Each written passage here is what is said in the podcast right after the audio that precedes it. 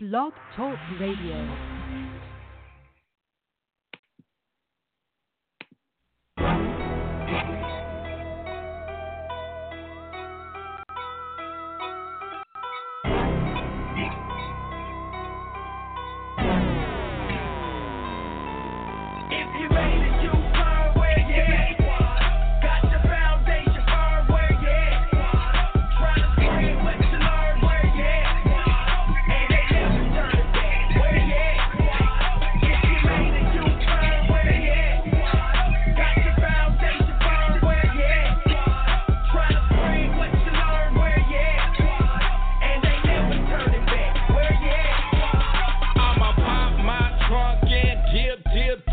used to gang bang, man, used to crib, crib, crib. Now I ride for the Lord and I sip, sip, sip on that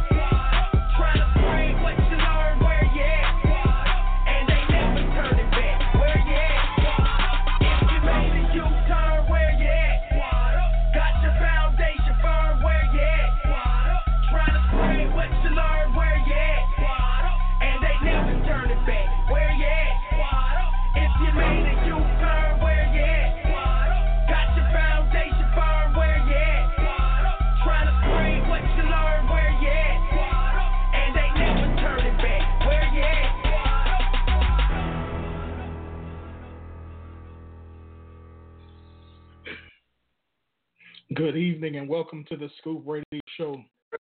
This is Winfred Burns, and I hope you guys are ready for another good show tonight because we are ready for you.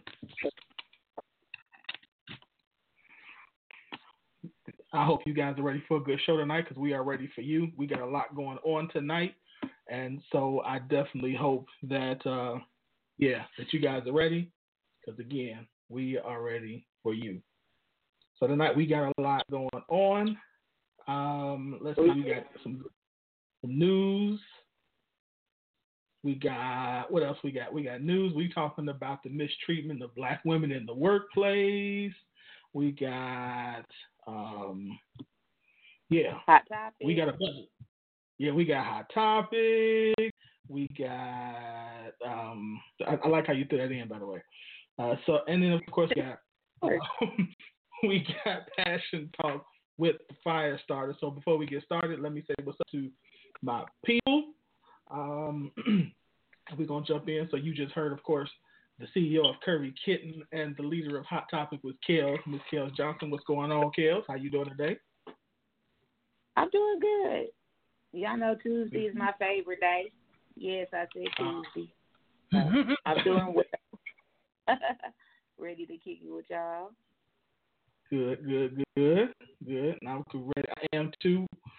Um, and then of course we got the one and only uh, CEO of Elegant by Design, Miss Shaquille Willis. Going on, Q. How you doing? Hey, hey, doing well. How are you? This good. Good. I'm doing well. I can't complain at, at all, as they say. So yeah, I'm excited about tonight's show. Uh, we got a lot to talk about tonight, so I want to hear. Yeah, I want to hear. I feel like tonight I've been selling for tonight. I get to, um, I get to listen. So, um, so, I'm, so I'm looking forward to listening a little bit tonight to um, what the ladies have to say and what's going on in your world. Um, and so when we get to our main talk, so yeah, so I won't over the point. Let's go ahead and uh, let's jump to some news so we can make sure we stay on task and everything. So again, before we jump into that, let me say if you are listening to us um, either online or if you are listening on uh, one of our uh, feeds, uh, Facebook Live feed, you can always put your comments on the Facebook Live feed, uh, or and or you can call in to the studio and give your thoughts. Um, so the studio number to call to is 929 477 230. Again, that's 929 477 2304. That's call in number. So, again, if you have any questions or comments, um, then call in to that number 929 477 2304. All right, let's jump into the news. So, first story tonight in the news um, happened in my hometown in Chicago. Um, so um, the headline reads that the black security guard was shot killed by a police officer while trying to stop gunmen. Um, so a police officer killed a security guard outside of a bar in South Suburb Chicago early Sunday. The victim, Jemel Roberson, uh, was at Manny's Blue Room when gunfire opened around 4 a.m. according to the to uh, WGN. Uh, officers from several suburban police departments responded to a call of shots fired. Um, uh, where go? Shot fired while attempting to identify the suspect. A Midlothian police officer shot the guard, um, who was 26, and he was found dead at a nearby hospital, according to uh, the spokeswoman for the sheriff's office.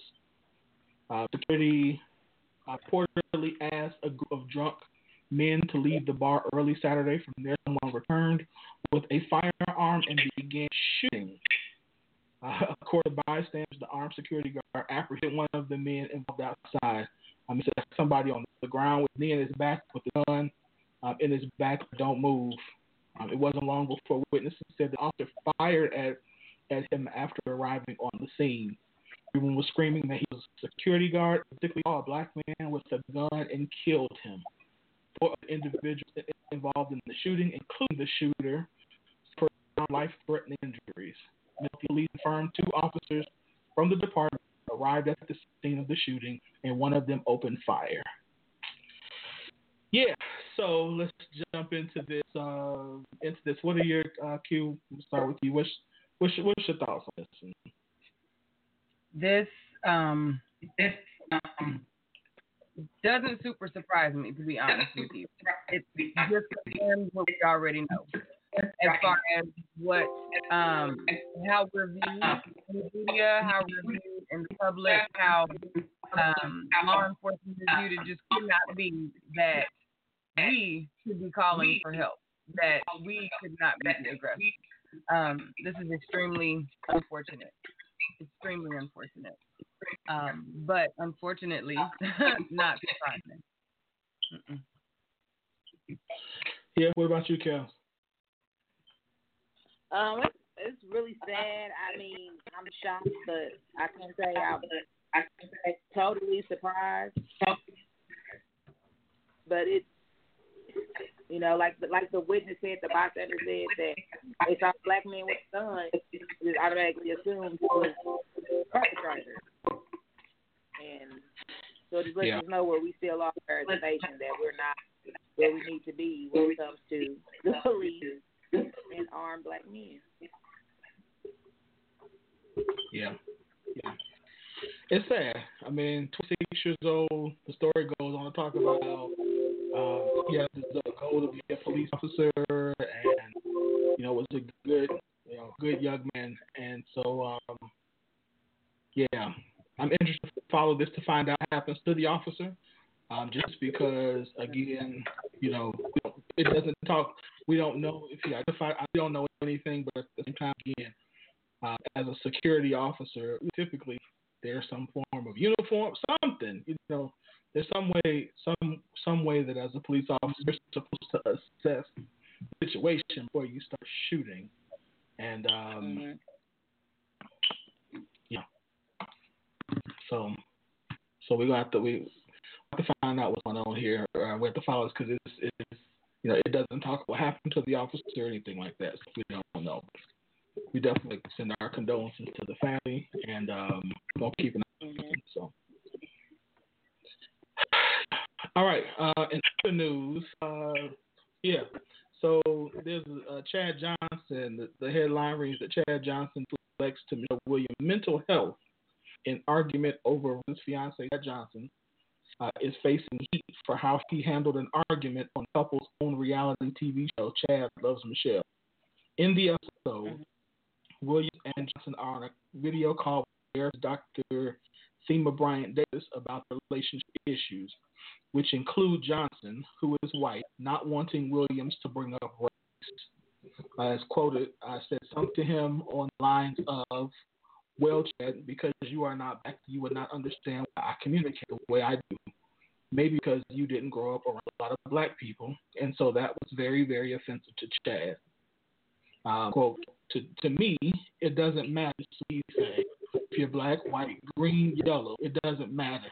He told Bryant Davis. If you know that the other person, um, like, I didn't know, I didn't like how you said that, then seek to find some understanding as to why the person didn't like what you said. Let's keep that the issue, not pulling out all the other things, because then it feels like you're just trying to cut. But Johnson also jabbed Williams during the argument, asking Williams if she was, quote, on her medication she takes to manage her depression and insinuating that her mental health was the reason she was bringing up race.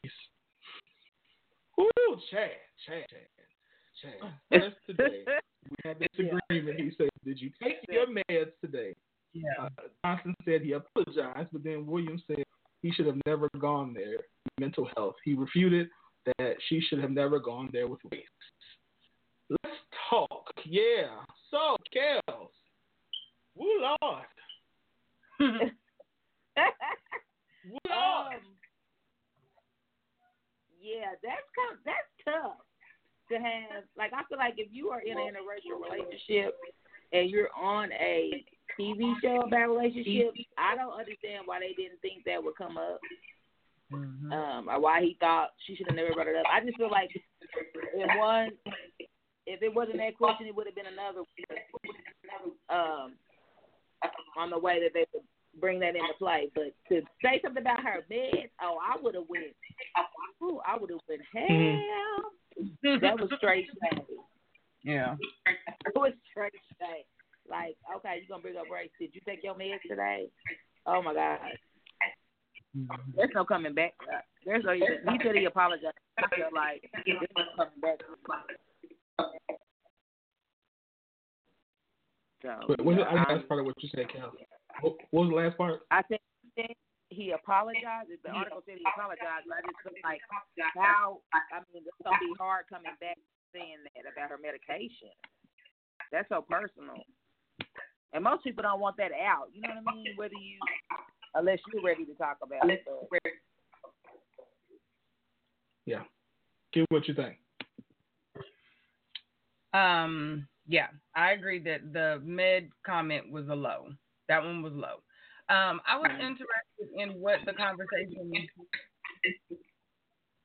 was like prior. Like, what was the trigger that brought up the race in the first place? What was she saying you didn't understand? Because he wasn't black was the issue that I had. I, well, was keeping me from answering that fully because she felt um, if she felt that there was a real barrier there, and that could possibly be the reason, depending upon how she said it, like the tone that she said it in, I could see where she thought I could have been solution. But um, the med thing, that one just yeah, that's no, regardless, you know. and I agree. That would have probably sent me off the deep end. it really would have. I don't know. I can't see in this situation where he is cut what others are. That you know why how some others you know, might. Why, how some others might yeah. Well, I, I'm gonna put like this. So I learned. Uh, I learned at an early age that there are a couple of things you never say to a man. One of them you never say, you never ask, are you on your time of the month? and we throw this line. I think I think Chad needs to throw this line in that same category of things you never say to your yeah. never did you take your meds to your woman, Chad. So, yeah. Look, we're gonna pray for Chad because yeah. Chad, Chad lost his he life now. I would, I would hate to, I would hate to see Chad lose his life. so,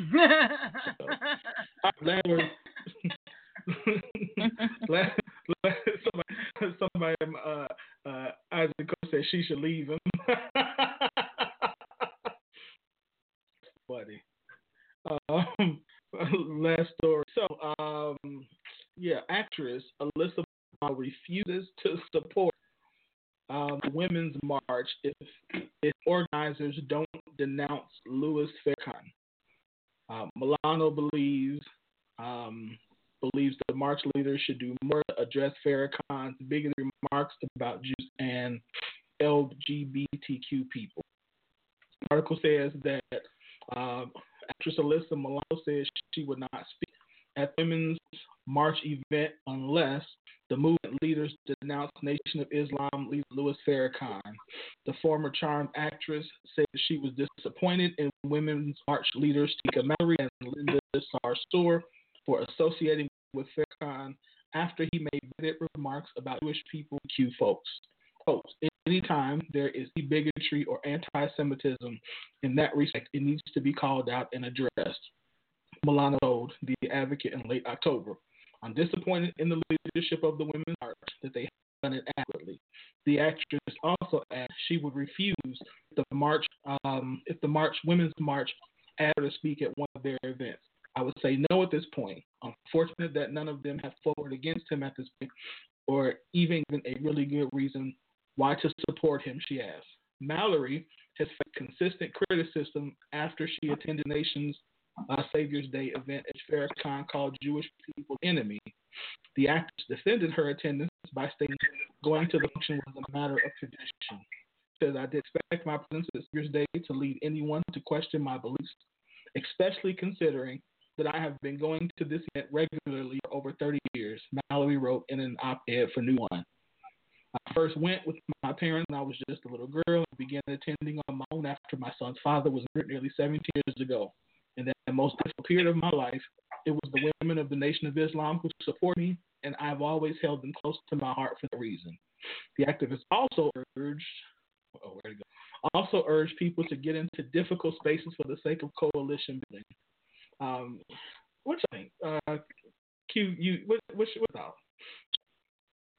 Mm, I think that Alyssa has her right to feel how she feels about this. Um, I think it's somewhat naive of her to man. Considering we've had so many different conversations surrounding supporting and non-supporting based on personal beliefs and all of that, this one kind of um, is trying to still stay objective. I have to think, yeah, it's her right for not wanting to be a part of it because she doesn't agree with those particular points he made. However, if he is not a speaker at a particular march or rally or whatever the case may be, I really don't see what Alyssa's issues should be um, with supporting the march. Uh, but again, that's her right. She can choose not to choose to be there.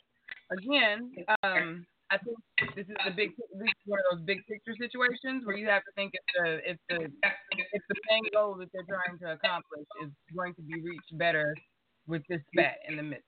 Um, but again, I can't knock anybody for feeling they feel about it. I think it's a little reach though. not speaking at the moment. Yeah.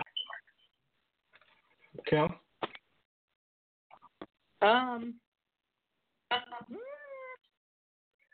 I'm on the fence because I understand what she's saying, and I'm just, you know, if I was in her shoes, that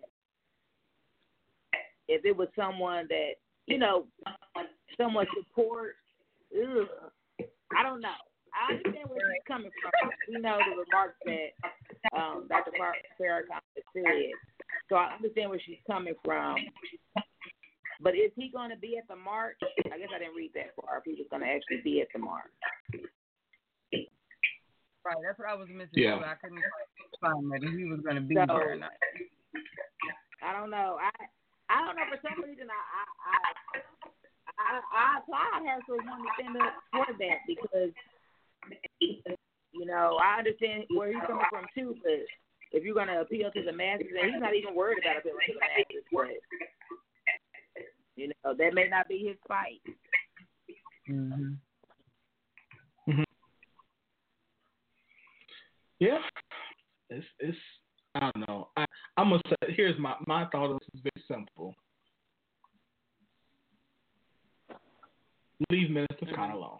Like y'all know I've I again I, I might not agree with everything I don't agree with everything he believes. I don't agree with you know what I mean, but you I, I you know, y'all know how I am about Maxine Waters. Like I put I right. leave them alone. Alone. Yep. Leave, leave Auntie Maxine alone. Farrakhan alone. You know, you don't. No.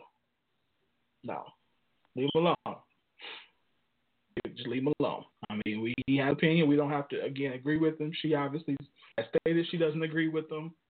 You know, and and or agree with that part. But again, why in the world, even if that is the case, even if she did agree with him, she has that right. That doesn't mean that you don't want to come together. So you want to work for women's issues because you disagree with that.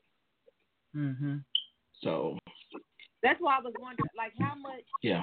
So how um, much involvement is he was he with that particular event? Is it just that particular march, or is he saying he's involved in everything? You know, that he's part of that movement. I guess that's what I was trying to figure out. yeah, she said she wouldn't speak. She didn't say she, she would or wouldn't attend. She said she wouldn't speak.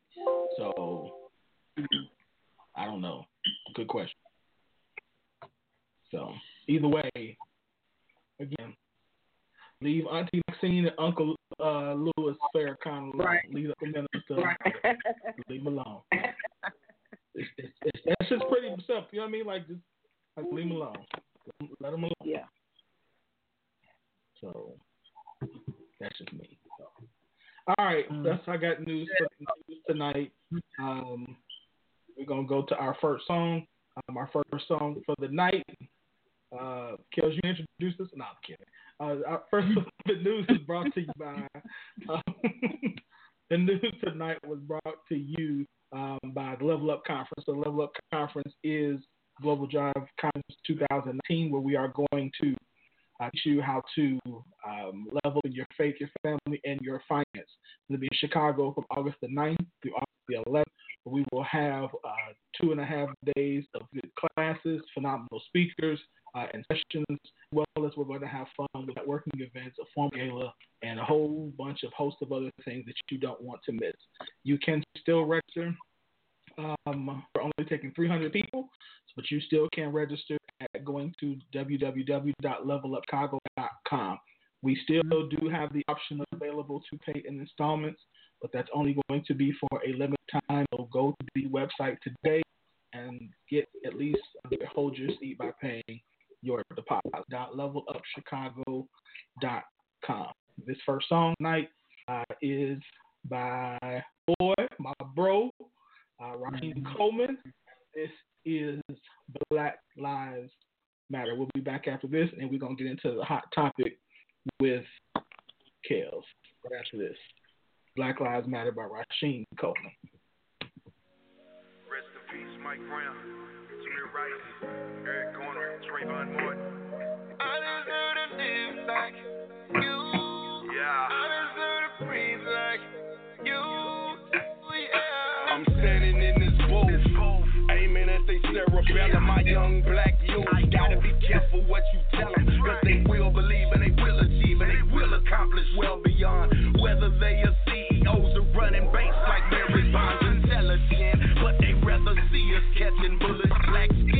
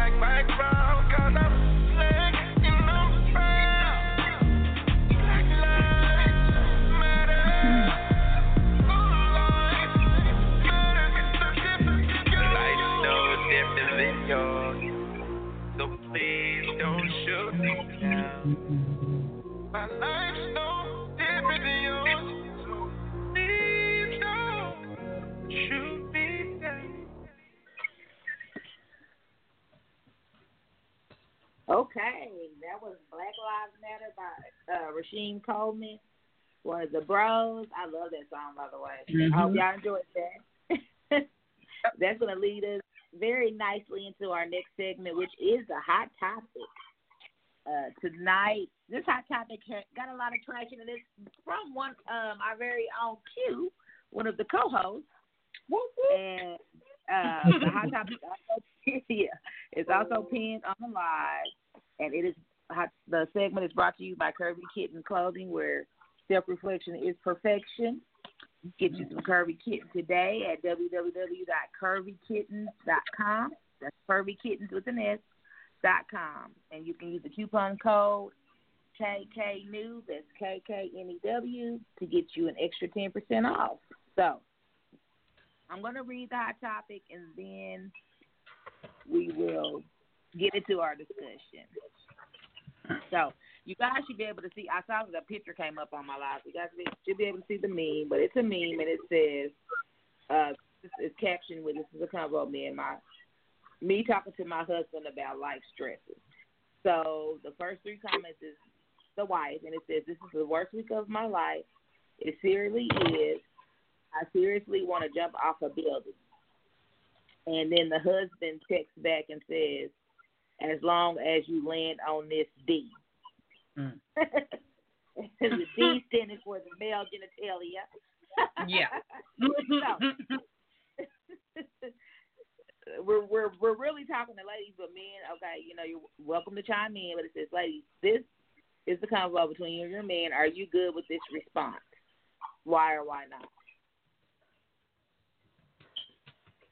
So, Mm, mm, mm.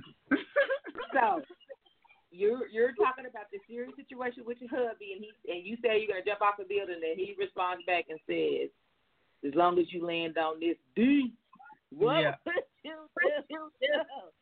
I couldn't help but giggle and laugh at first, but I'm gonna go to actually go to Jesus. You you brought this post to our attention and shared it with the group. Um, what were your thoughts when you first read it? Well, a little background for everybody. Um, the person who shared this found a lot of humor in this. Like she she said this was goals for her. So even before I shared it with the scoop, I knew and I understood that there were varying perspectives to this. When I read it, I was like, uh uh Like I, as I was going down, you know, just the natural you see something. And when I got to that end, I literally was like, oh, uh. Like, so I immediately thought we have to talk about this because just in those few seconds, you know, night and day responses to this particular situation. Um, and I really think it's just how you're built um, and how you react in stressful situations. I personally don't dig this kind of chat in the midst of the meltdown. I think everyone is entitled to their meltdowns, um, and and they're entitled to having a moment to have someone be there with them. So um, from there, I figured you just got to know your folks.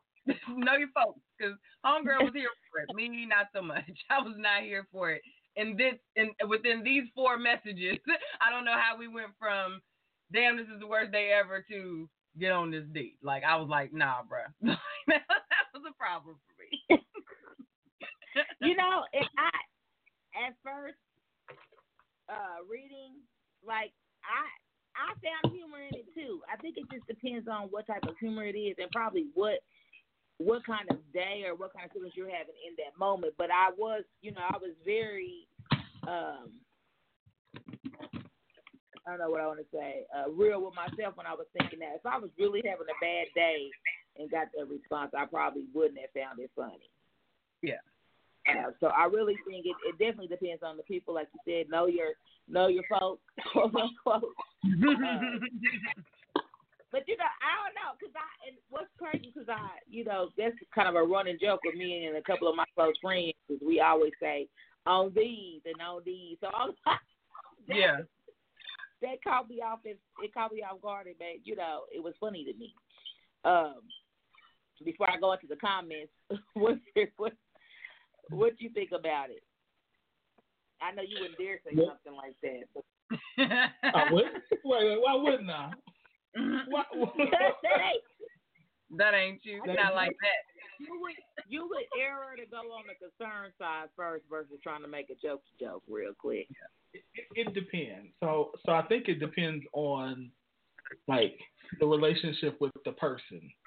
Um, and like if there, if if I, yeah, if I saw that there was something that was seriously wrong, or I picked up that there was something seriously wrong, then And no, I wouldn't say that.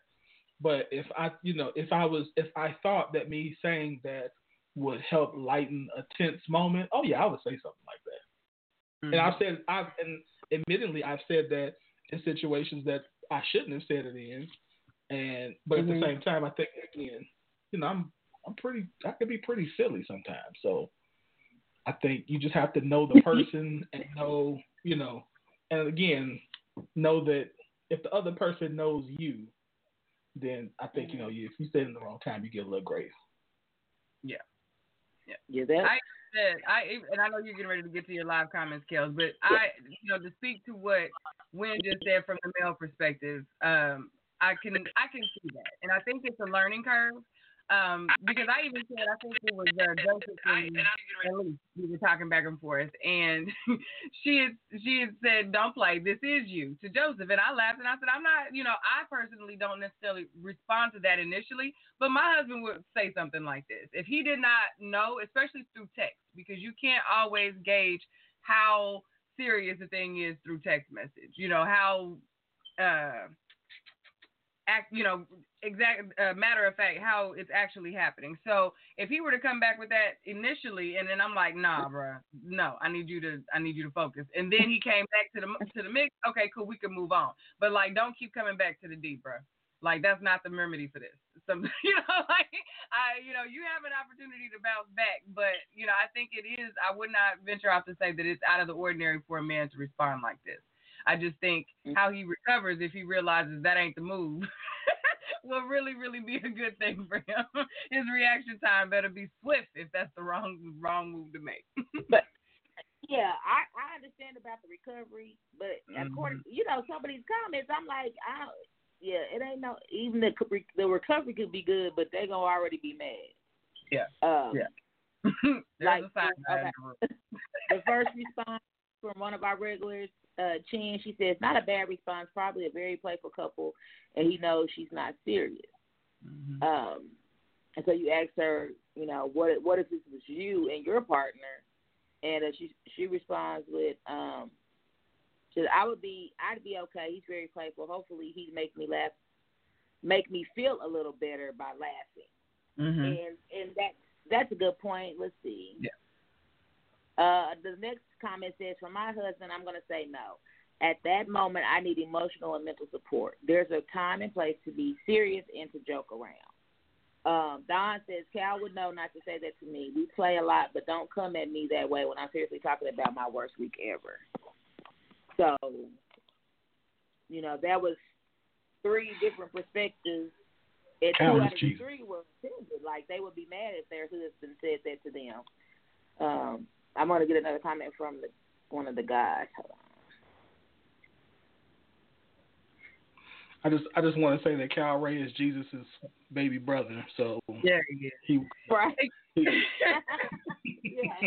But I want to also say Don is also a Capricorn. So you all, you know, and this is if we're gonna go a little to the left just for a few seconds while Kellz finds her ne- her mail comment, but it depends on how seriously this person takes their work. Also, uh, I know she and I both take our work very, very seriously and can sometimes allow those things to get to us. So in that moment, your spouse would know. Wait a minute, like Cal would be like, ah, here we go. You know what I mean? Let's let's listen and get we get, get the background of this because that's how you know when it's business is business type of thing. So that would be if that is the distress signal. If she chose to send it, because we usually don't, and that's what we say.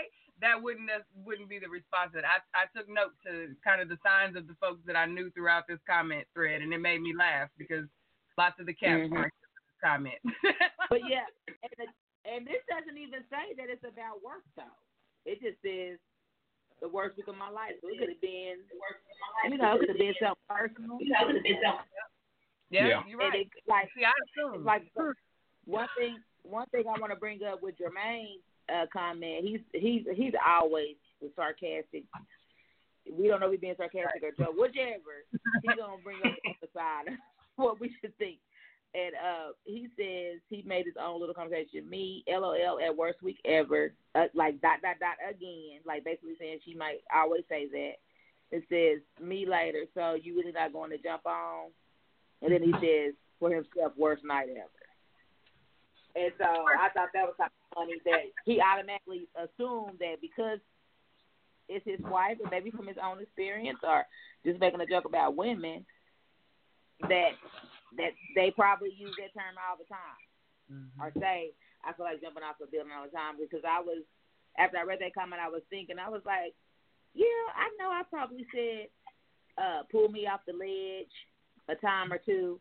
So if I said that in a text, I don't know if people really know me would think that I'm actually standing on the ledge ready to jump. You know what I mean? So Yeah. that was a different um perspective to bring up. I thought that, and I think another man to get to it just automatically thought this is something that they've done already. It might have been Jermaine saying it again. Um,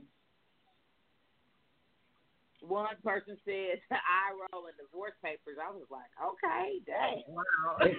Ready to end it all. that comment. Not here for Uh, yeah. Uh, let's see. Chan comes back and says, "In- "In my opinion, this is a know your person, know your person moment. There are two different assumptions being read here. Some are assuming she's serious, some are assuming she's not. Hence the responses. I would hope that each person knows their significant other well enough, which is the reason why they responded the way they did. So yeah, I think that's the the, the main the major consistency because I mean most people you know your partner enough to what you could you know what I mean what you could say so that if it was really a bad day they would know you're not ignoring that but that's just your personality. Mm-hmm. But I um I would tend to err more serious first. But but I don't know. I don't know. I didn't take I didn't take I didn't take I, I had to be honest. I didn't take a offense at first, but I would probably try to if I was having a bad day, I would I said that I would uh I would have one of my police friends call him like something really had happened just to, you know, turn the the joke. Like, are you laughing now? If the, if, you know, if somebody was calling to let you know I jumped while you playing. Yeah. So I That's funny. So, so you're gonna be petty. That's what, basically what you're saying is you're gonna be extra petty. I'm gonna be petty. I'm Yep. be petty. If I get offended, I'm gonna be petty right back, and hopefully we both be laughing at the end of the night, not fighting. Fifty-fifty chance. yeah, yeah, yeah, yeah. That's funny. What are you gonna say, Q? Um. Oh, I was gonna say, you know, you brought up a good point about how quite a few of the fellas assumed that this was a recurring thing for her, and I kept asking. I I asked when I first posted this, where are y'all getting this from? Like from these four text messages, where are you getting that this is a recurring thing? That you know she's done this over and over again, and then you know they responded. Jermaine responded that you know after a while he thinks that men are putting their personal experiences with these types of situations into the response for this situation. So that got me to Mhm. think. Y'all know me and my rabbit holes and you know things that I like to think about. I thought to myself and I asked him, does this speak to uh, the assumption of us being dramatic or extra or blowing things out of proportion where it's always like instant eye roll because you've heard it once or twice before. Um, he's, he's, he basically says you women folk are such strange animals. Y'all put so much weight into stuff men don't even think about. So we kind of had a different kind of conversation surrounding like the severity of things and how big picture things are viewed from us and then to the men that we love. Because I'm pretty sure there are times where I, I'm saying something to James and he's like, here we go again. Like, I know he feels this way, but that doesn't Mhm. necessarily mean that it's not um, important. So when does Mhm. that? Where, when is where is the balance and when is the shift of it mattering and it being monotonous? You know what I mean? Where we keep going over and over the same thing, but, or does it really matter? And where is that threshold larger in certain instances as opposed to others? Because I thought, dang, like we already assuming that this is a rep. Where did we get that from? I, Yeah, that was I think that was rude. when can you uh can you speak to that though as a man? I think again, I think most to Jermaine's point that most what Jermaine said sarcastically is probably why that this is not a normal. I mean, this is not an unusual thing to be said. You know that that um, most men. Let me. Most men, y'all know how. I don't say y'all know, but you know how it is. Where sometimes we don't. We don't necessarily. I don't want to use the word honor, but we think that in a lot of instances we think y'all are always overly emotional anyway. Mm-hmm. And so in that moment, it's probably like, okay, she's being dramatic. It's really not the worst. You know what I mean? Like it's really not the worst week. It just some bad happened at the job or whatever, or something. You know, she just feels overwhelmed. But this really ain't the worst week of your life. You you know. And so I think that response sounds like you're not really like you need to cool out. You're not. It's not that bad. Yeah, I definitely I can see that point. I think like, and this may be the rabbit hole. Um, I think that it it gets it becomes bigger than that. Or at least we make it we make it we make it bigger than that because stigma of us being emotional. Yeah. But my exactly. thing is, is that stigma justified? You know, are we re- are, we really, are we really emotional? Because because I'm I'm counting in my mind like like how many times have I said this is the worst week of my life?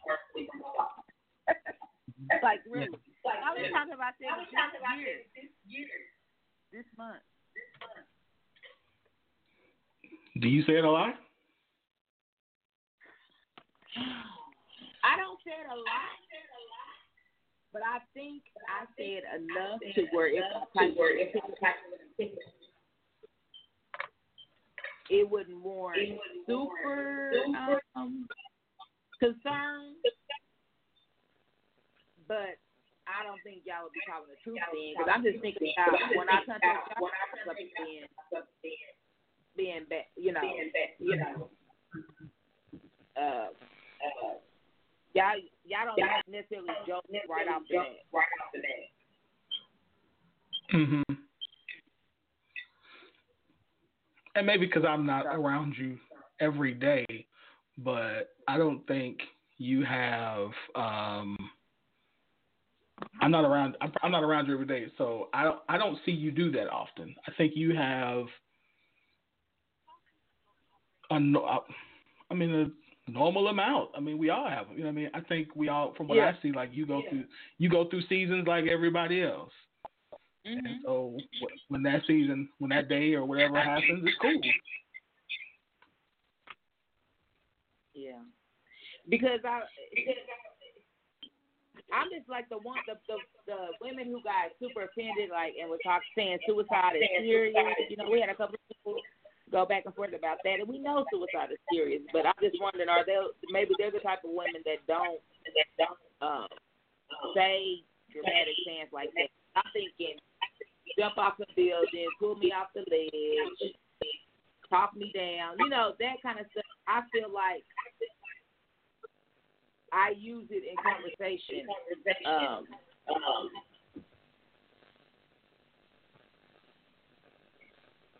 and so Yeah. for me, it's, I, you know, I just think it's justified in that thought. I can see their point. I can see their point. I to to speak to that. Okay, I think we. I'm. Yeah, I'm trying to give a moment for him to do it. Yeah, I'm back. Back.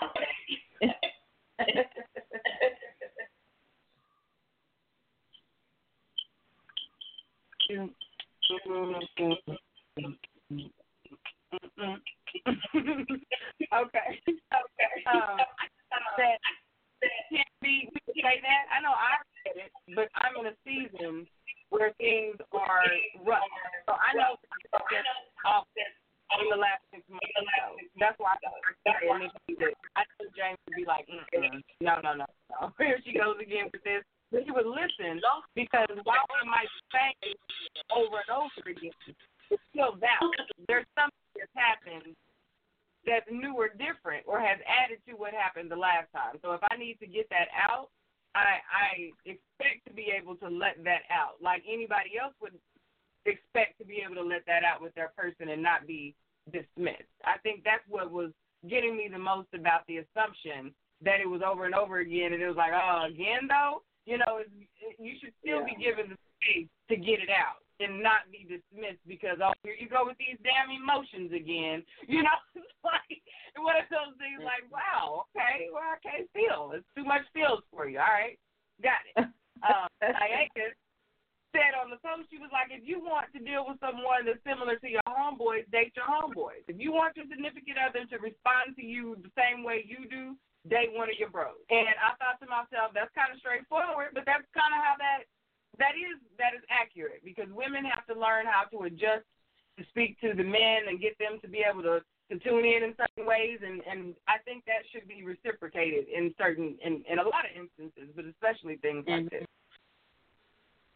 Yeah, like it's okay for me for the like you're saying it's okay for you know the men to be sensitive to that. Like you don't have to be hardcore or humorous or you know mm-hmm. sarcastic to my pain all the time. Yeah. Yeah. Agree. So I, I I definitely I definitely get that. like it's just it's weird how different perspectives I really and you it's we see different perspectives a lot, but when it comes to relationship things, and I mean this is a four line text. Four, four lines. Four. right. And we had about forty scenarios. Like that is so yeah. crazy. I said, you know, we wanna we want to bring everybody together with conversation, but how do we how do we come together if we're always going to see things so differently? Mm-hmm. You know, it's I don't know. You know what I think is we have to be willing to actually see it instead of say it differently. I think right now we're in a space where the world wants to just say that it's different and everyone wants to share how different everything is, but we're not really seeing the difference in those things and really seeing them for what they are to like to like comprehend that person's experience, if that makes sense. We're hearing it. Oh yeah, that's different. I want to tell you how this is different from my thing. You know, so there's mm-hmm. not really a sight happening into the other situation. We're just comparing the differences. We're not really seeing the right. other perspective. yeah, I, yeah, that's. But you know what I what I can say, I don't I don't know if at least with this conversation and the differences in perception, there wasn't an argument. So maybe we're getting maybe we are getting better and just don't know it. They were like, okay. Yeah I don't know why y'all seeing it like that, but now that you told me why, you know, like to ask the question, hey man, why do y'all think that? And yeah. for yeah. them to, you know, explain it like that, and for us to be like, okay, I see that. So if that does happen in your your situation, like I feel like to me, I take these kind of little tidbits and just think, I hope I remember if something like that happens in you know a future situation, because then I could be like, okay, I remember the men saying that they're yeah. just not thinking.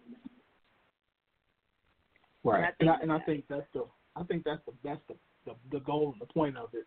But to your point, I think a lot of times it comes back to just knowing your knowing your partner, knowing and then your yeah. partner knowing you, knowing that just that, that even if I think even if your your your your partner does get it wrong, if you know mm-hmm. them, then there shouldn't be mm-hmm. such a, a huge level of offense.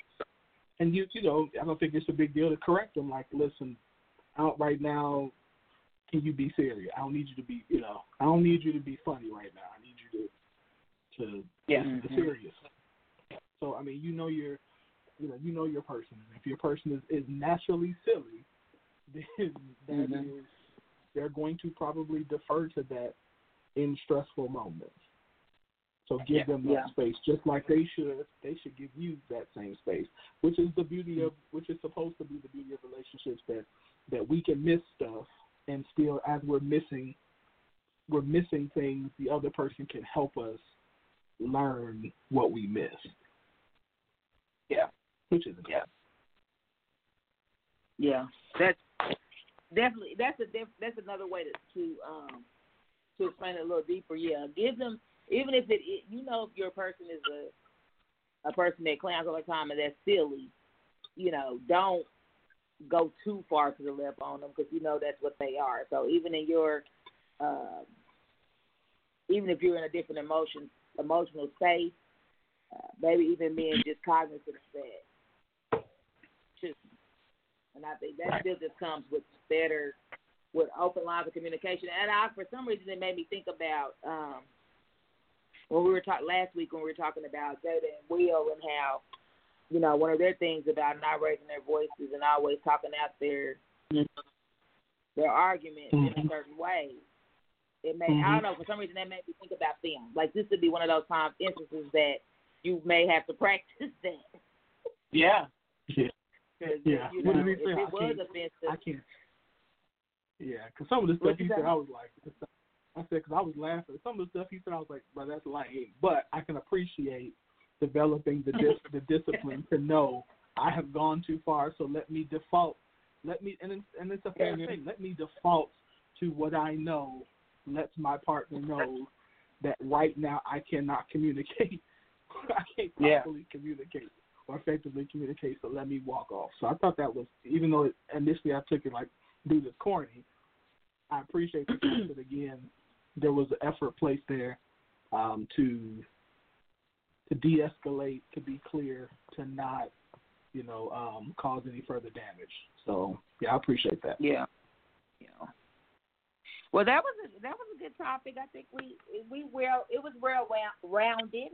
Um, Mm-hmm. thanks again for uh, for that good topic, Q. Thanks to the the participants in the school for not having a argument, you know, not a drawn out fight. 'cause you know how we can get in there where somebody got to get the lead of the group and all extra kind of stuff. It has potential. It has I potential. wanna, right, I want to applaud y'all on that. I definitely want to applaud y'all on that. So the the next it's time for some more music, and the next song tonight is "I Can't Thank You Enough" by Just Friends. Oh, this is new music, so yeah, y'all listen up. This is new. Hey, hey. Thank you.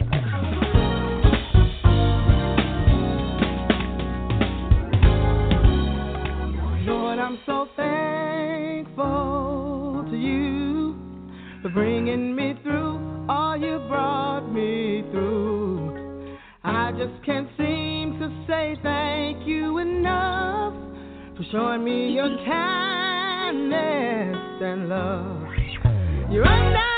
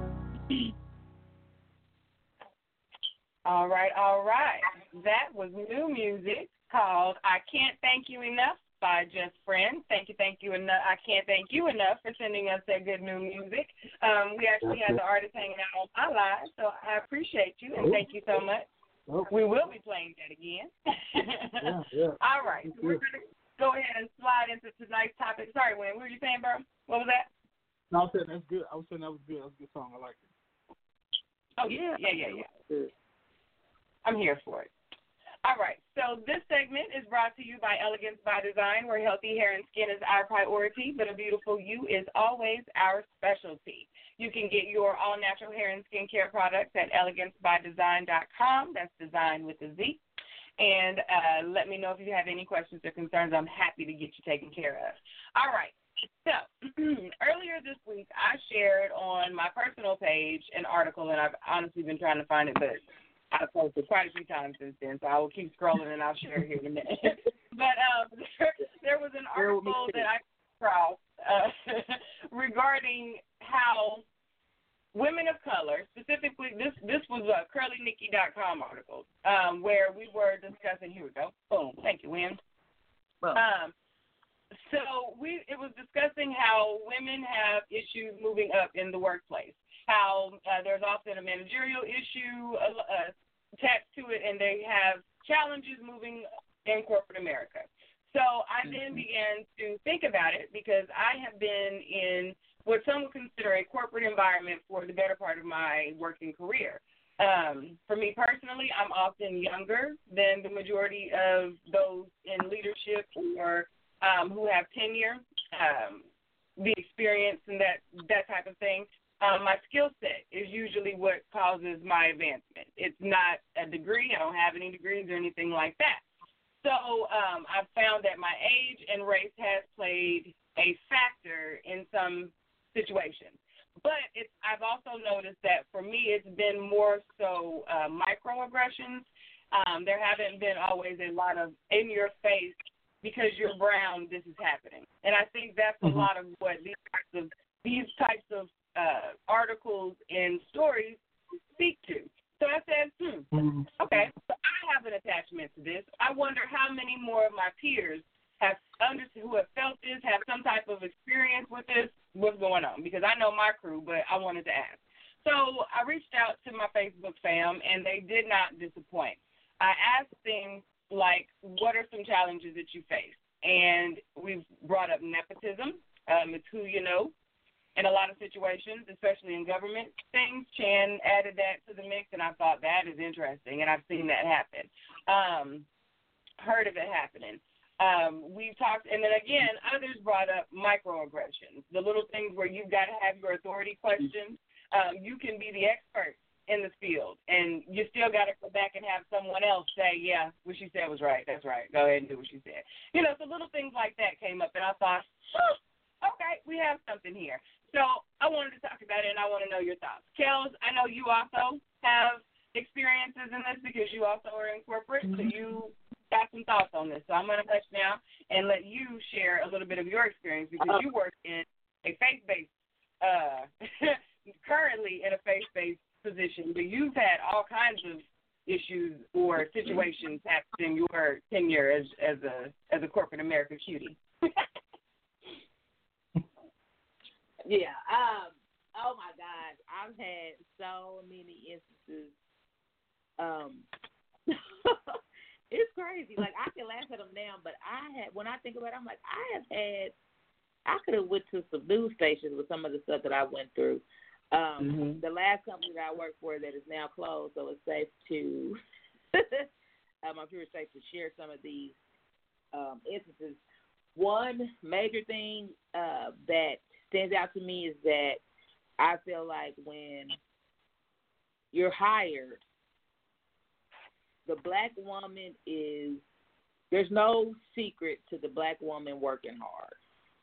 That's Mhm. my first observation. And people give you that respect that they know you're gonna they you're pretty much gonna be uh there on time, you're gonna be loyal, you're gonna kinda, you know, do what you need to do to get the job done. Especially if you or if you already have experience of being in a professional setting. So they work you like a mule and you get instead of you not just getting overlooked for the rewards, you get mistreated for even being good. Like they want you to work hard, but then when you work to be good, they treat you bad. Um, I remember at the last job, I remember my boss being threatened, thinking I wanted to steal her job all the time. Um, one lady didn't like me, and I found out after the fact, after I had to go through so much drama, she didn't like me simply because I wore when I would wear my braids, I would like have like blonde streaks. She didn't like the fact that I had blonde hair or blonde Wow. colored my hair, blonde weave. Like, yeah, it was. Uh, that was the thing. Um, I, I had to, you know, I had to file a complaint up to headquarters. I had to get with the EOC. I mean, it was a big thing. They were uh, racial slurs were being used. Uh, if anything bad went on, and a lot of this stuff I didn't even know what's going on behind my back. They were trying to pin stuff like like money was stolen one time and equipment was stolen, and they were trying to pin it on me. All of this unbeknownst to me. And I mean, if they really had, I was a new the, the new kid on the block. They really had no reason to, Mhm. you know, have this have these thoughts against me. I remember uh, hearing a conversation about I had got some clothes handed down to me. I think it was from one of my aunts when she moved. So I mean, this mm-hmm. wasn't like it was some furs and some. I mean, there was like blouses and, and pants, but in the report that was being set up about me, they were saying that they thought I stole the money because I came in with new attire. Wow. Yeah, I had to oh. do a lot of fighting, and it was it was, but it was handled because I kept my cool. I took the Yeah. proper channels, and I was able to sit there. They they had to watch me get promoted.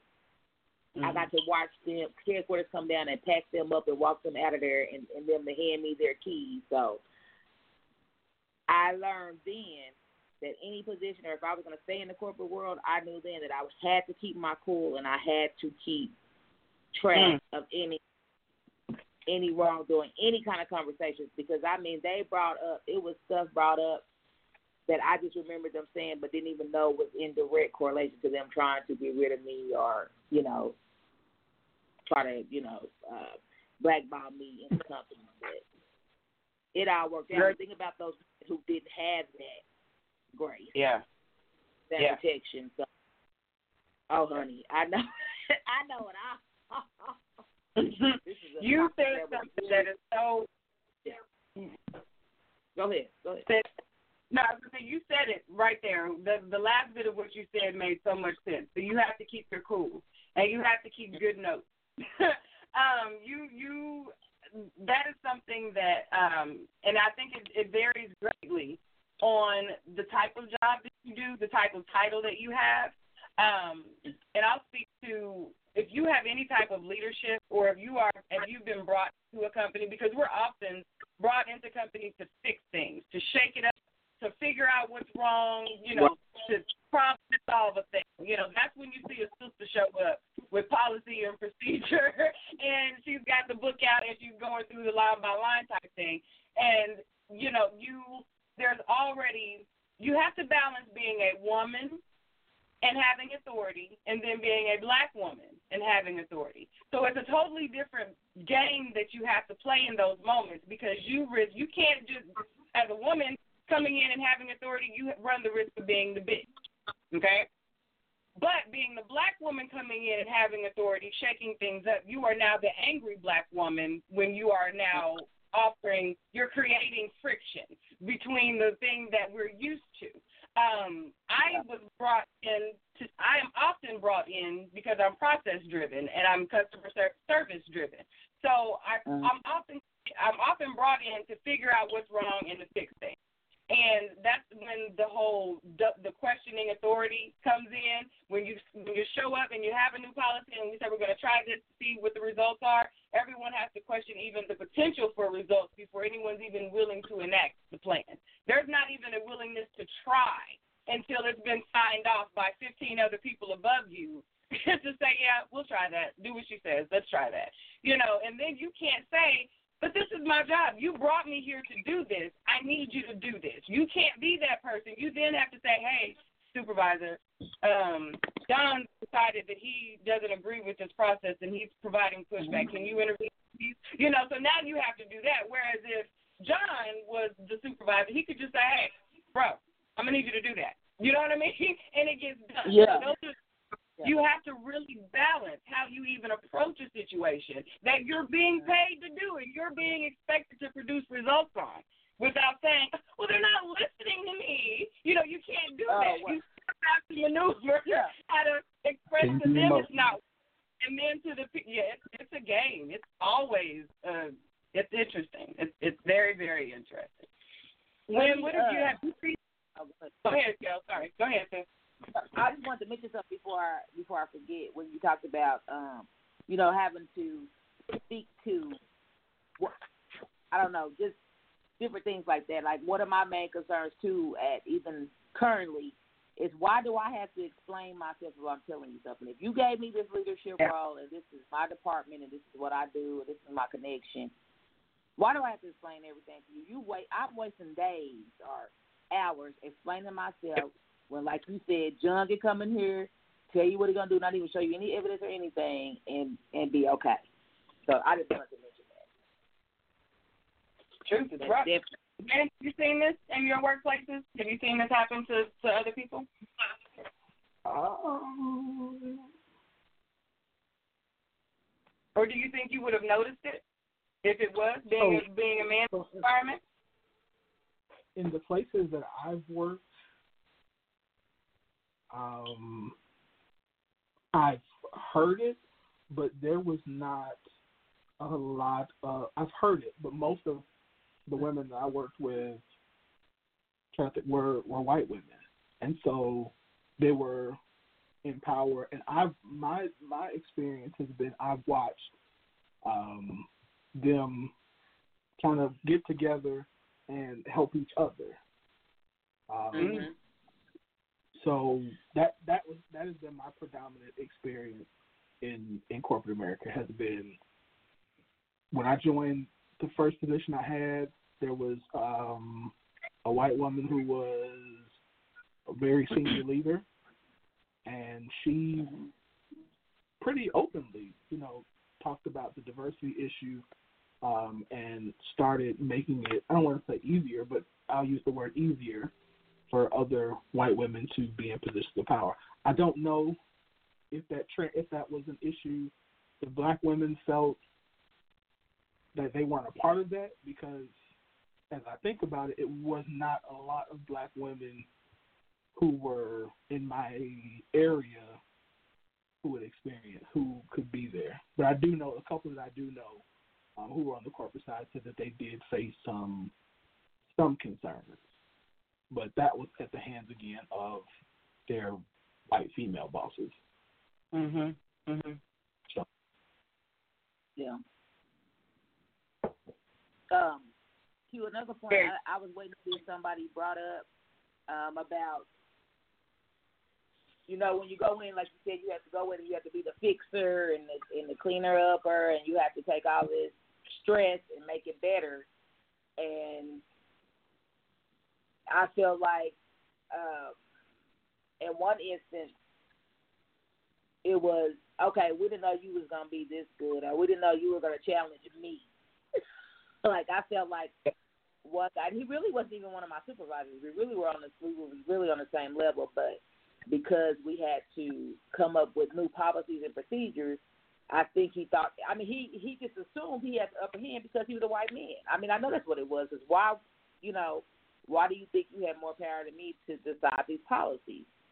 And so uh, he came up with a whole campaign, and I had to hear through the great grapevine to think he was going to get rid of me. And again, I watched him leave, but you know, I just thought that was weird that he took offense to me wanting to do things the right way. Like just when I tell him, "Hey, I've done this before. This is my expertise. This is the way we have to do mm-hmm. it," and he took offense to that. I- I'm like, and the only reason you took offense is because I'm black. And so, and then when I, and I brought it up in front of our both of our superiors, and they were shocked. did they respond? Like I can't believe she How said they- that. Were they Yeah. shocked? Did they do anything about it, or did they just? well, eventually I had to, you know, I had to go through the, I had to go through the formal procedures. Like I just told, you know, a couple of people in Okay. power, like, hey, I think it's something going on because I'm hearing from, like at this point, I was hearing it from students that this person is trying to make it seem like I'm doing something wrong, or he's telling people I'm going to be gone or going to be fired, and you know, what are y'all going to do about it? And then when they didn't, you know, they were just like, oh, you're just the flavor of the month. When they said that, uh, my gears went back to the, the stuff I had experienced before, and I got my Mhm. paper trail together, and I lodged that formal complaint, and then it was handled. Yep. That paper trail is so important. Yeah, it wasn't handled So until I until I had the paper till the paper trail got started. Then they did handle it, and, and he was gone, and I'm I was. So I asked a question on my page because I thought that this would be good information for us to just kind of chop, you know, chop through. So I said, if you could tell your coworkers or leadership one thing about your corporate experience, what would it be? So I got some answers, not a whole lot of answers, but I did get some answers. The first one was nepotism. So the people know, the streets are talking, and it does not take long to, recognize that your qualification is family or friend or deeper than just the referral process, and the folks know. Okay, um, so those types of things aren't kind of swept away as we think.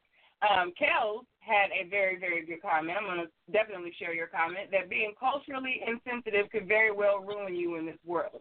Um, she says, I'm not comfortable with being treated like a lesser citizen until people figure out what my title is. My melanin is not beneath any of you. And then she said something else, but we're going to say any of y'all. uh, to just calm down and actually listen. there are people that have better ideas than you, but they are willing to let you bump your own head. Um, this one stood out to me because it's often this, and, and it, it tied in with my tip.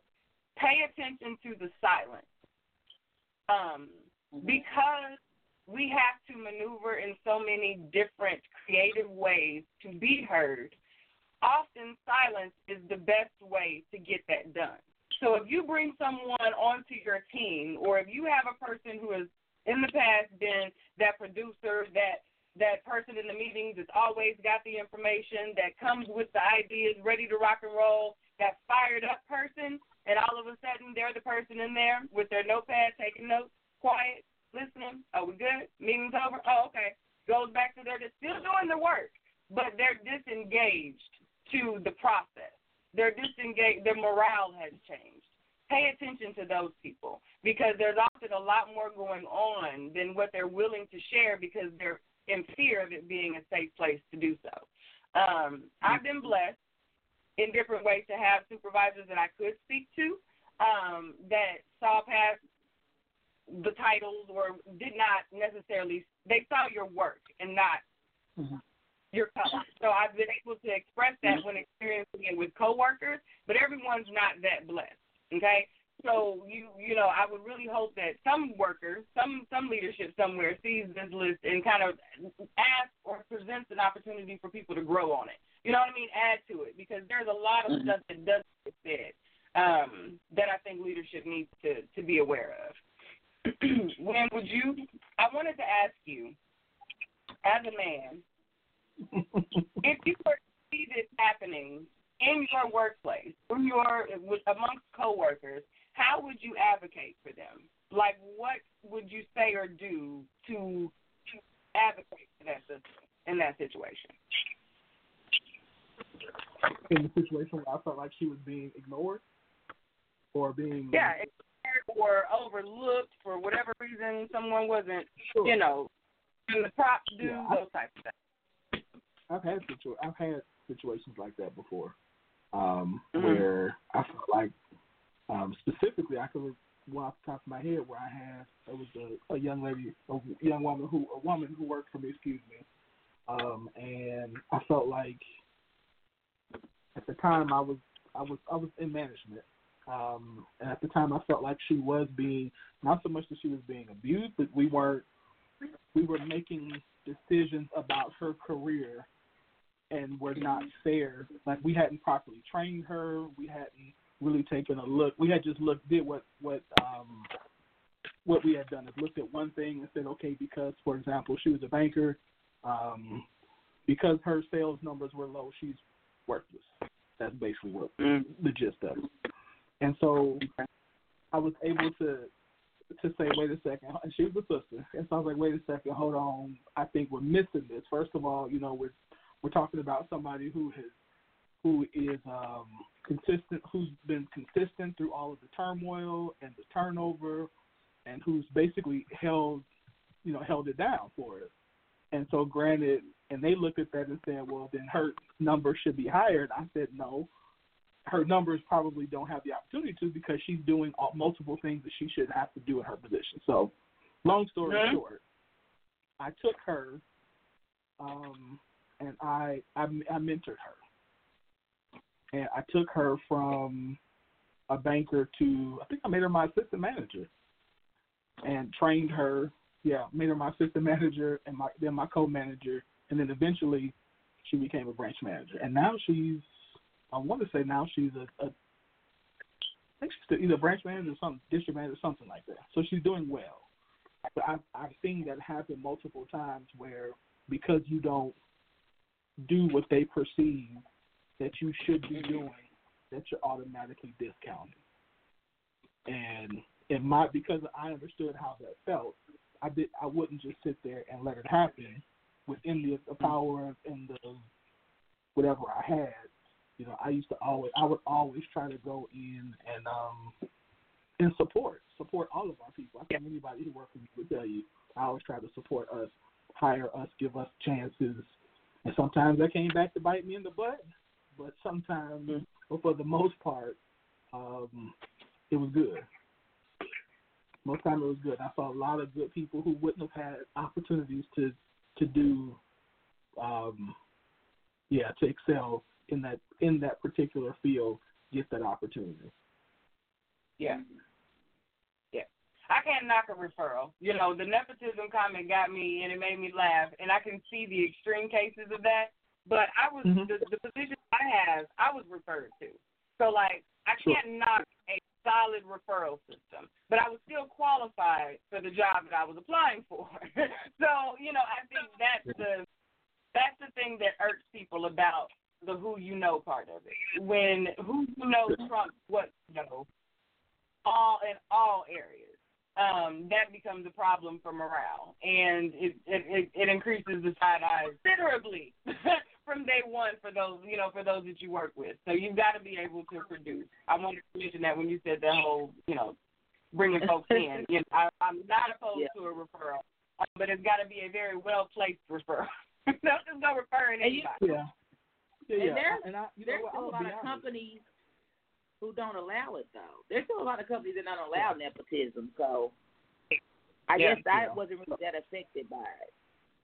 Here and here's Yeah. I agree. I think I think the I think the way I look at that is is instead of saying I, I agree that, that that it does stink when it does suck when some, when you when somebody gets a position over you because of who they knew. But I also say that knowing that we got to go into the scenario and be that much more diligent about like we're we're going into this as the person or persons or group of people who don't have um, you know who don't have a bunch of people in the room. And so once you get an opportunity you got to get in there and you got to kill not you know you got to start looking for those. Again and i'm not saying hire anybody i'm not saying don't do your due diligence but you got to look for opportunities to mentor you got to look for opportunities to promote you have to look for opportunities to you know to and and when you see it you know um do and that's not just amongst ourselves i think we also have to get in and not just try to one of the biggest mistakes i think we make is we get in and we just try to like get cool with all the other black people Yeah. Mm. Yeah. you can't just Yeah. do that the reality is you can't just do that because Yeah. Because if they're not the person making the decision, you have to be Mhm. able to have have some um, have some pull, have the ear of the people who are making decisions until you're the person who makes the decision. That was a perfect way. I love that because I'm looking at the clock here, and I'm glad that you said that. because um, it's easy, especially in the way that our society is moving right now, where everything is tied to something racially motivated. I did not want us to have this conversation and everyone assume that all black people feel a certain way about work. That's not it. And we feel like, oh, it's a woe with me. No matter how hard we work, nothing is ever done. No one ever sees it. That's not the situation. This was an opportunity for us to discuss how, throughout the frustration, throughout the obvious to us um, disadvantages that we may face, we still are able to produce. And it was more of an awareness kind of conversation so that we could start to have that open dialogue to see how the experiences are for those outside of this realm. But to do that, you also have to get outside of your circle. You know, you do have to befriend people that are outside of the brown crowd. You know, when you go to work, you have to do the work. You there is we don't want to discount networking, the honest, true, real, get her done and meet people networking that has to happen um, just because you're black. But you don't have to skip that and say, oh, it's so hard. They don't want to talk to me. No, you have to do the work.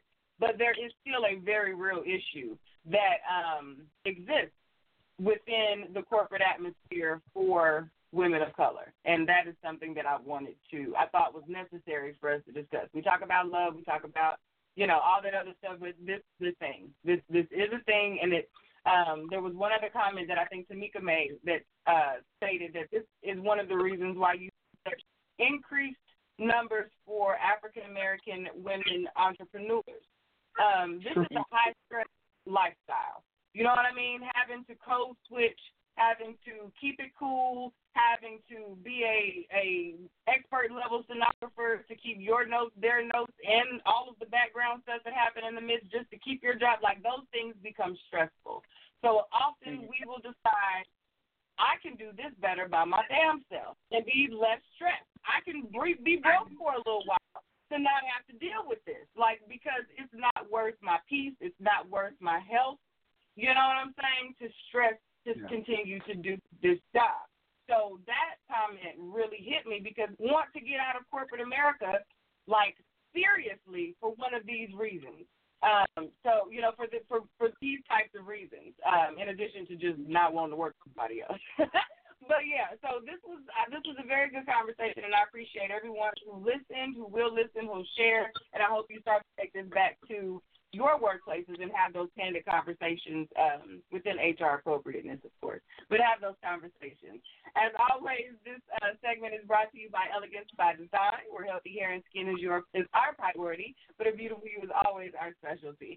Um, you can visit us at elegancebydesign.com. You can always hit me up on Facebook, also at Elegance by Design, and I'll get you taken care of. Thank y'all for hanging out with me.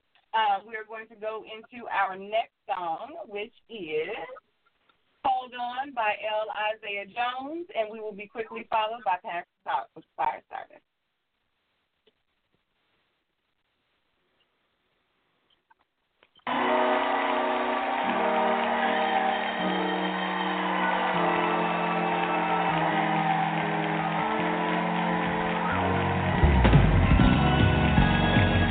No matter what you're going through, no matter what you face in life's journey. This is not the time to give up, nor the time to quit. All you have to do is hold on. You may feel like God has forgotten you. Your skies are now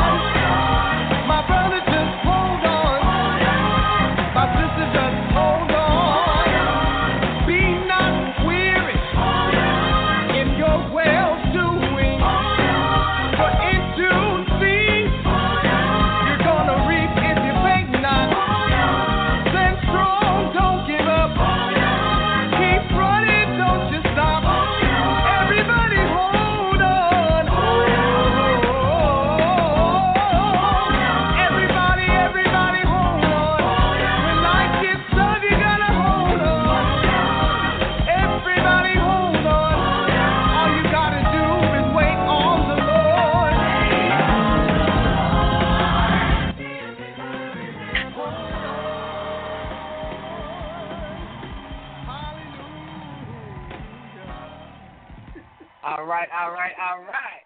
That was Hold On by L. Isaiah Jones. That was new music. Y'all be sure and let us know if you like that. Um, as you all know, we have been uh, buttoning up our good little old, uh, our ending of our shows with the corresponding motivational comments. I'm loving that. Uh, so tonight, Miss Cicely is going to give us. I'm looking for her. I'm falling terribly, but I'm looking for her subject. Uh, Cicely is going to talk to us tonight about boundary problems in the workplace. See, I wanted to get it right. That's why I took the time to scroll. Um, because this is going to align perfectly with our main topic tonight. So I know she is going to give us some personal tips that we can take to help with this particular issue in our workplaces, to help set some boundaries, to have a more peaceful workplace situation because we're all do that. So I'm excited to hear what we got to talk about this evening. How you doing, Sister Lee? How are you, Sugar? Hey, Puddin', how we doing? How we doing? Woo! Listen, listen, listen. What's up, squad? What's up, Scoop Nation? How y'all doing? How y'all doing?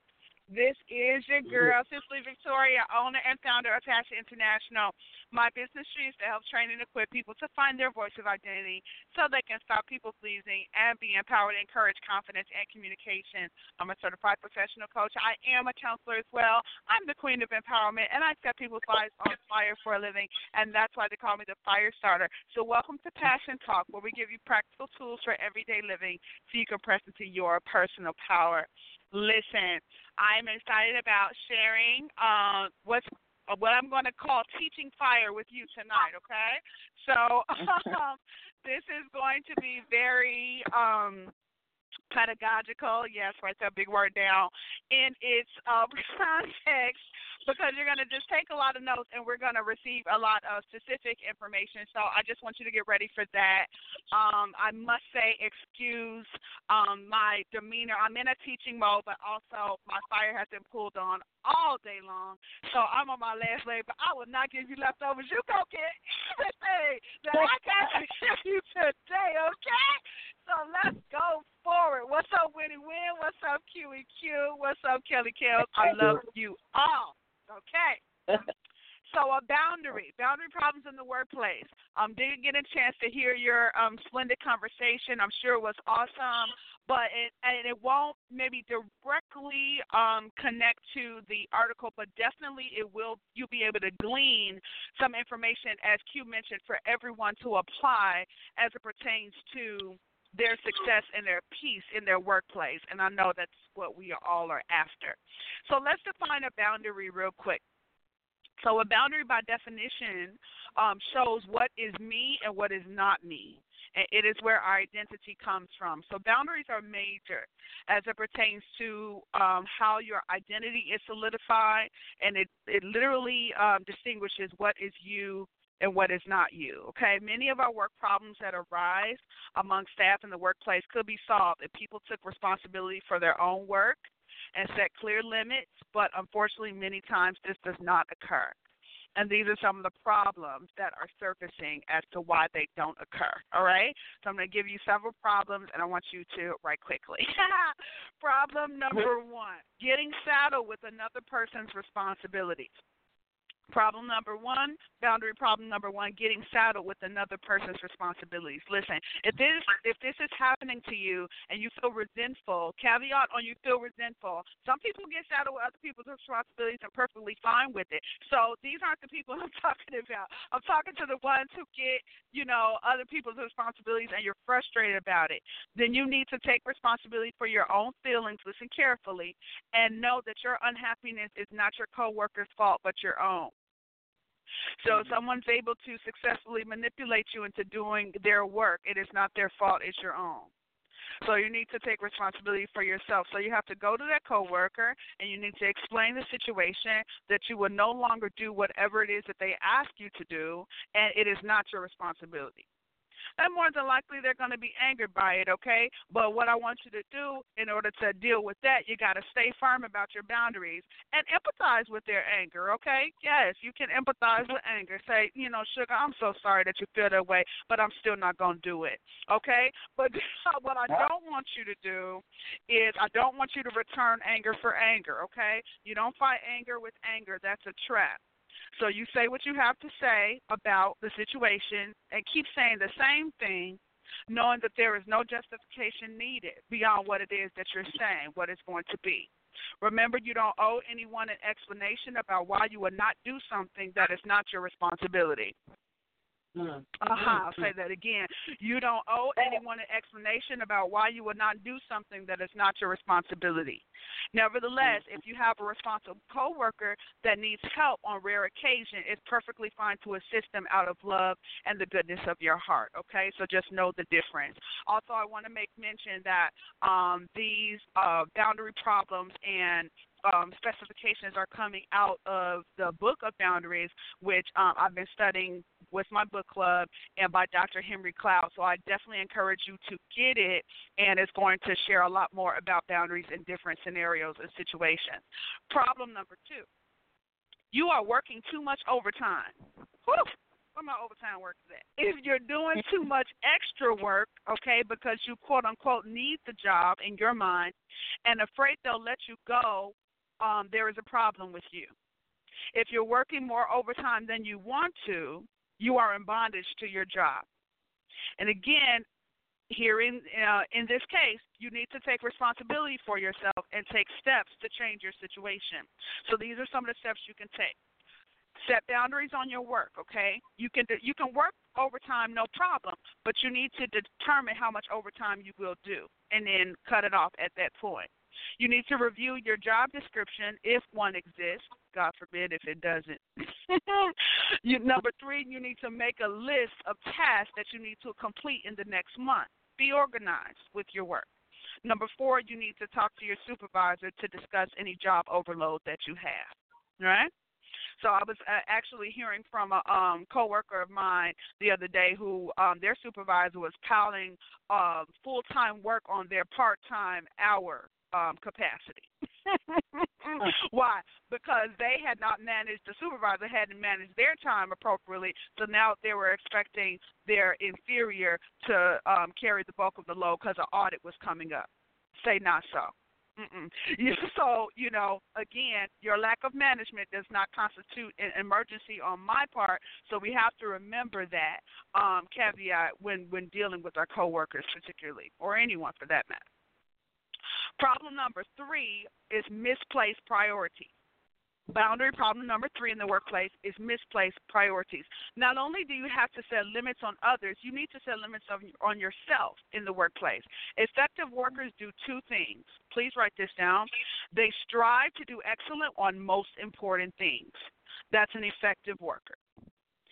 Now, there's a planner I love who says this do what you do best and outsource the rest. I really loved when I heard her say that. It is so true do what you do best and outsource the rest. I mean, there is a really a lot of liberty and freedom in delegation, right? So you want to delegate the things, right, that are able to be delegatable. Hello. and then you want to focus on what it is that you do best. Allot time for certain things and keep your limits, people. You will work smarter and not harder, and you'll like your work more if you do so. Remember, limits on good things keep them good. Oh, that is so good. You want to remember mm-hmm. that. Limits on good things keep them good. Okay. Boundary problem number four. Difficult coworkers. All right. Everybody love everybody they work with. You lying. All right. Uh-huh. So difficult coworkers. there are such thing as a difficult coworker. This is the law of power. The law of power states you only have the power to change yourself. You can't change another person. Okay? The law of power. You only have the power to change yourself. You can't change another person. Given this reality, you must see yourself as the problem and not the other person. Ooh, this gonna crack you wide open. I want you to capture that. See yourself as the problem and not the other person, because you are the only, uh, you are the one who has the power over you. So if you internalize that, then you say, hey, then I have to do something about changing this situation because I can't make anybody else change. So the real problem lies in how you relate to the problem person, not necessarily the problem itself. So you must refuse to allow that person to affect you. Essence of that is true self control. Mm-hmm. So that's why you need to look within because it's not really what the person is doing, it's how it impacts you of what the person is doing. That's what you need to address. Okay? And it's a difference. Problem number five is critical attitudes. All right? Boundary problem number five at work is critical attitudes. Much stress at work can result from working with or for someone that is super critical. Anybody got a supervisor or a boss or a coworker just critical, critical, critical, ain't find nothing right, does everything wrong? And and working under that type of pressure can result in challenge to stand apart from a critical person and keep your boundaries intact. So what you need to allow uh, is critical people to be who they are. Okay? You need to assume there's nothing wrong with them. That is just who they are. okay? You need to allow critical people to be who they are, but nevertheless, you need to keep separate from them internally, especially. Listen, because critical people have a way of impacting your insides, and that's the problem. Okay? So if you don't have a tough enough skin or a backbone, critical people are indeed going to get in your subconscious and your psyche and that's where they're going to rule you from within. So you need to be sure that you have your internal work, or what I say, your inner game is strong. So you don't start, um, you know, associating yourself with that criticism. You don't have to embrace the opinions of a critical people. Confrontation may be necessary, but you may want to enlist support for this, all right, or follow the company grievance policy. Why? Because a critical person more than likely has the capacity to eat you alive. So you want to be sure that you have support along the way. So whatever you do, remember you can't control them or change them. Um, but and to do so, it may be asking for trouble. Stay separate and keep your. Yes, I said it. So you need to be sure, okay, that you are keeping separate separated from them. Those who are pervasively critical. I'm not saying all criticism is bad, but if they're pervasively critical, they have a bully issue. Problem number six are conflicts with authority. Conflicts with authority. If having issues with your supervisor or boss, it may be due to transference feelings. And what transference feelings are, are feelings that you have in the present that belong to unfinished business in the past. These feelings are known to happen frequently with bosses because they're authority figures and can easily be associated with parents, which is a typical figure for resentment to stem from childhood issues that have gone unmet. In some, to deal with this, you need to leave the past in the past, deal with it, and do not allow it to interfere with your present relationships. So you can't see your boss or your supervisor or your manager through the lens of your parent, right? So you need to make sure that you're having a healthy association with authority figures and don't, you know, revert revert back to uh, childhood experience. Problem number seven that you're expecting too much of work for you. Well, this is a good one, you guys. Pay attention. You're expecting too much of your work placement, too much of your work environment.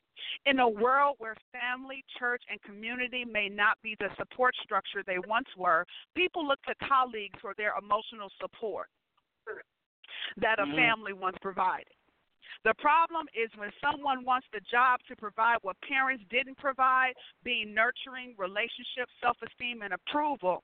Since work is not set up this way, people, nor is it what is asked of you, and work expects functioning.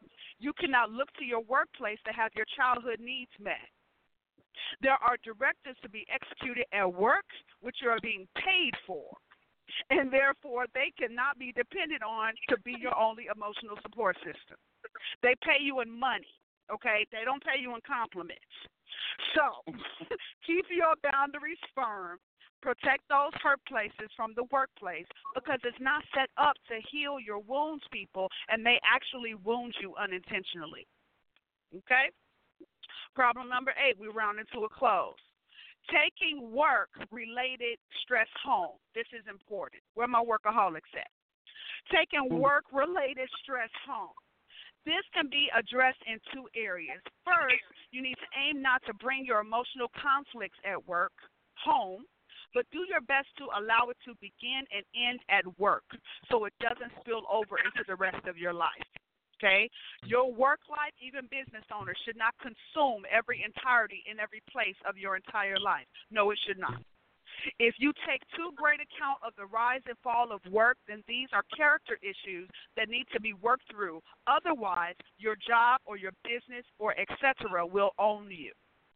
The second component you need to consider is the time, energy, and other resources. Because typically a job is never done, don't allow your work related issues to cost you your personal life and your relationships, etc. You want to find out your own limits and live by those limits, even when, and especially when, I would like to add, when it's your own business. Because entrepreneurs have it the worst. those business owners have it the worst because it's always going, right? There's no off switch. So you need to make sure that you're setting limits appropriately. These are good boundaries to have to honor self care of yourself so you weren't burnt out. And lastly, problem number nine how about those who just dislike their job? I really like this one, you guys. You dislike your job, this is a boundary problem. Remember, boundaries are where our identity comes from. It defines what is me and what is not me. And our part in is part of our identity is that it taps into a particular giftedness that we have. And we get to exercise those gifts in the community. But unfortunately, many people are unable to find a true work identity, which causes them to go from job to job to job to job. And it's not related at all because nothing seems like them, quote unquote. That may be a boundary problem for you. Many mm-hmm. times it's not due. If, many times, if you go from job to job to job to job with no um, relation whatsoever, it may um, be due not to being separated from your family of origin and maybe not being separated from external people, their friends and culture included, and their expectations of you, meaning they still have too much influence on your professional pursuits. you know, the parents that tried to live vicariously through their children because they never became the ball player or the lawyer or the policeman or the fireman or what have you. And so they placed on their children what it is that they wanted to do themselves. Yes, those ones. So you want to make sure that you're not influenced by these parental figures, external people, friends and culture for what it is that you do for your life purpose. Instead, you should have a realistic expectation of yourself based on who you really are, your own true self and not another self, and your own giftedness and not another's desire for you. You must be able to say, This is me and this is not me. And in order to stand up against others' expectations of you. And that, my friends, if you are able to explore all of those boundary problems in the workplace, will help you to arrive to a very more peaceable state of, of fruit and productivity in your workplace or in your business ownership or anything that is your professional endeavor or pursuit. And that's our passion talk for today. All right, all right. Comments or concerns? Was that good for you? I'm concerned that you just gave us a whole book of stuff. That was good. Okay. You I gave you you a excited? lie, right? We, we Yeah. trying to- trying to- When you know I'm notes here. abundant, I li- I have to give the people more than enough, huh? Listen, Come that was a on. whole. We operate in That was a abundance. Was this good? that was good stuff. Yeah. Good stuff. Yeah, great. So we have life work to do, people. So you got nine boundary problems to identify yourself. You know, we usually can always find ourselves in one of these, um, at least um, probably more than one. If you're in more than five of them, you need some real help. So, uh, you know, reach out to your girl because I am definitely um, the queen that can assist you in your boundaries. Okay. Um, this is your girl, Cicely Victoria. Um, you have just been a part of Passion uh, talk where we give you practical tools for everyday living so you can press into your personal power. Um, if there be no further questions or comments, until next time, I want you to stay in purpose, stay in power, stay in passion, and stay on fire. If you have any um, further need for me, reach out at firestarterpassion at gmail.com. I love you guys, and um, that's it. Stay lit. I'm out of here. yeah. That was good. All right. That was good. Look, I'm trying to get all these notes together. Yeah. Oh. That was a lot. I just had Yeah. to. They got to listen. I just gave them the outline. People got to listen. All right, let's go ahead and close and uh and close this out. Kellz, you up first. Um, good show like always. Uh, I hope you guys enjoyed it. Thank you for the the engagement for some of the folks. Make sure you guys share it. We do this every week, every Tuesday. Yes, I like to say Tuesday. From 8 p.m. to 10 p.m. Central Standard Time. Uh, thank you to my lives, the people that were on. And like always, be blessed and be productive for the rest of this week. See you next week. I think. It's Thanksgiving week. I'm not sure. So see you Wait, next next week time. Thanksgiving? Oh, Kia, what you got? Um, I don't have any sales or anything going on right now. Um, I just, you know what? I've noticed that this- just in general, this day has been a lot for everybody. So I have a feeling that if this week already feels long on a Tuesday, I want to send all of the light and the love and the good wishes and happy words to everybody that's listening, whether it be replay or live. I'm sending some good juju your way, like in real life. and I hope that the rest of this week is an amazing, amazing week for you guys. But yeah, and check out com for your kitty. Shameless plug. Good plug. All right. Um, the Word on Wednesday is going on tomorrow, so Pastor Burns is back at seven o'clock, continuing in his series in First Corinthians. Uh, tomorrow's title is "The Crisis in Corinth." In Corinth, so yeah, so definitely want to tune in for that, starting at seven o'clock, right back here. Um, also, again, as I said earlier, if you haven't registered for the Level Up Conference, do that today. Go to www.levelupchicago.com um, and you will uh, enjoy that. You will definitely get all the details you want. Uh, Thursday, we are doing Level Up Live this Thursday. Um, I'm talking to uh, Marshall Thomas. For those who don't know, Marshall Thomas has um, at, over a decade's worth of experience in the automobile industry. And so we're going to talk about um, the best ways to buy a car, answer any questions people might have about um, financing and what different things mean. Um, so we're going to be talking to him on Thursday at 7 o'clock Central Standard Time uh, on Facebook Live. Um, so tune in to that. Also, this is the last week if you want to donate to our Feed a Family um, Thanksgiving uh, feed, then, that you can do that. Uh, all donations uh, can be sent to globaldriveradio at gmail.com on um, PayPal. Again, 100% of your donation will go to the family, minus the whatever fee PayPal charges. Um, but we are feeding at least one family in many cities as we can. And so, um, so this is the last week to do it. We'll start delivering the food um, early next week. So we need you, if you're going to donate, to do that by um, by Sunday. Um, Nouveau Exposure magazine has some new articles out. So if you haven't checked out our magazine, uh, Nouveau Exposure, you can do that today by going to the website nouveauexposure.org and downloading our last um, issue. And then, last but definitely not least, uh, if you are an independent artist, you can send your music to, uh, by sending it to us, excuse me, at Global Drive Radio at gmail.com. And like the two new songs we played tonight, we will uh, support you by getting them on the air. So, other than that, I want to say thank you to um, everybody who tuned in. Thank you to everybody on our lives. Thank you to Q, Kellz, uh, and Cicely for your wonderful, wonderful, wonderful uh, work that you've done. Um, tonight was a really good show. We had some really good conversation that I hope we can go back and continue uh, to th- to think through. And as Q said, if this has been a hard week for you, then it is our prayer, it is our thought that you have a much better week, that you continue to uh, push through, that you would, uh, that the end of your week would be better than the beginning of your week. Um, so have a good rest of your day. Have a good rest of your week. Um, and we will be back next Tuesday for another uh, good show um, on the Scoop Radio Show. Have a good night, and we will talk to you all later. Thanks for tuning in and thanks for supporting. Have a good night.